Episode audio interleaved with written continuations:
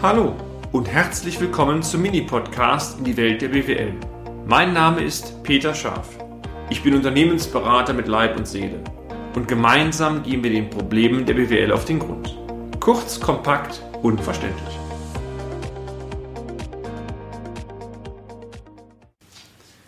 Die Restrukturierung der Steine GmbH Teil 2.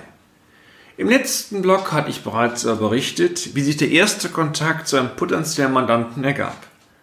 Es ging darum, zunächst auf Wunsch, Sie können auch sagen auf Druck der Hausbank, den vom Kunden angegebenen Finanzbedarf einmal zu verifizieren. Die Bank hatte schlicht Angst, wie so oft, dass das Finanzpotenzial oder Finanzvolumen, was im Raum stand, zu knapp dimensioniert war und am Ende die Bank in einer Zwangslage kommt, mehr zu finanzieren, wie sie ursprünglich wollte.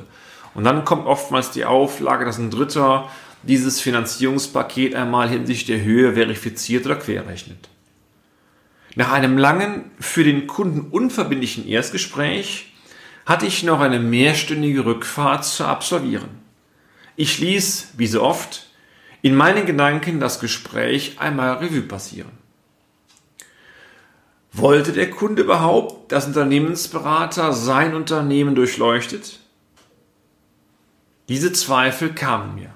Spätabend erstellte ich dennoch ein Beratungsangebot, unterzeichnete dies und legte dieses versandfertig in einen an den Kunden adressierten Umschlag.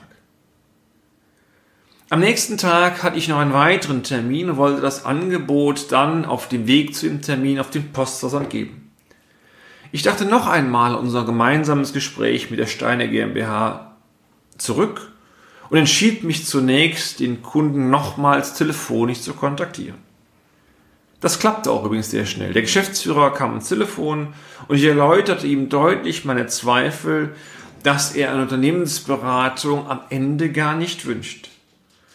Meine Aussage war relativ deutlich. Ich habe mich entschlossen, das fertige Angebot nicht auf den Postweg zu geben.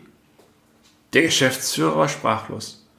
Ein Kaufmann, der viel Mühe auf sich nimmt, quer durch Deutschland zu fahren, ein Erstgespräch zu absolvieren, ein Angebot zu erstellen, um das am Ende doch nicht abzuschicken?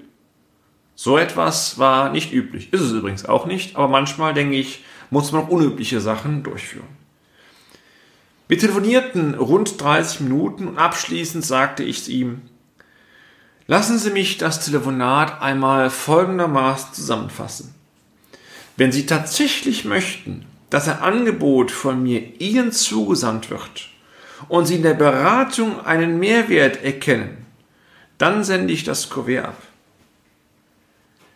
Der Kunde überlegte kurz und Sie kennen das, ich weiß nicht, wie viele Sekunden das war, es kam mir wie Stunden vor und sagte dann zu mir, ich freue mich auf Ihr Angebot. Daraufhin hielt ich am nächsten Briefkasten und warf das Angebot ein. Für mich war klar, nach dem Telefonat, obwohl ich das Angebot abgeschickt habe, der Auftrag kommt garantiert nicht. Sollte meine Einschätzung allerdings falsch sein, dann blieb eine Hoffnung übrig, nämlich die, dass die Geschäftsführung meine Mandatierung mehrfach korrekt überlegt hat. Dies ließ dann auf eine konstruktive Zusammenarbeit hoffen. Und was glauben Sie, wie es ausgegangen ist? Meine Einschätzung war falsch. Nach gut einer Woche erhielt ich das unterschriebene Angebot vom Unternehmen zurück. Damit hatte ich nicht gerechnet. Aber meine deutlichen Worte sind anscheinend honoriert worden. Jetzt honorieren bitte nicht den Euro, sondern anscheinend ist die Botschaft von mir angekommen. Und darum ging es mir. Um es vorwegzunehmen, die Zusammenarbeit mit dieser Geschäftsführung gestaltet sich als äußerst positiv.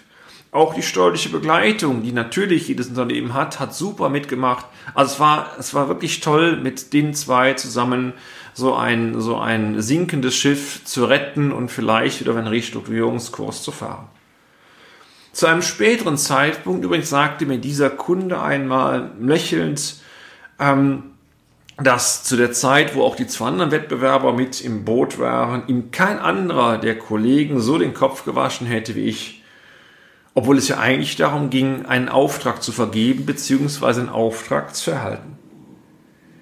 Die deutlichen Worte, meine sehr verehrten Damen und Herren, meinerseits haben am Ende den Ausschlag dafür gegeben, dass er mir den Auftrag erteilt hat.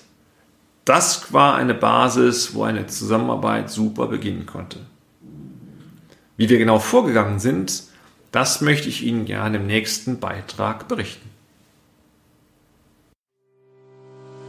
Und damit sind wir auch schon am Ende des heutigen Podcasts. Haben wir Ihr Interesse geweckt? Fein. Dann besuchen Sie uns doch einmal auf unserer Homepage unter www.scharf-office.de und schalten Sie auch beim nächsten Mal wieder ein auf eine kleine Reise in die Welt der BWL. Ihr Peter Scharf.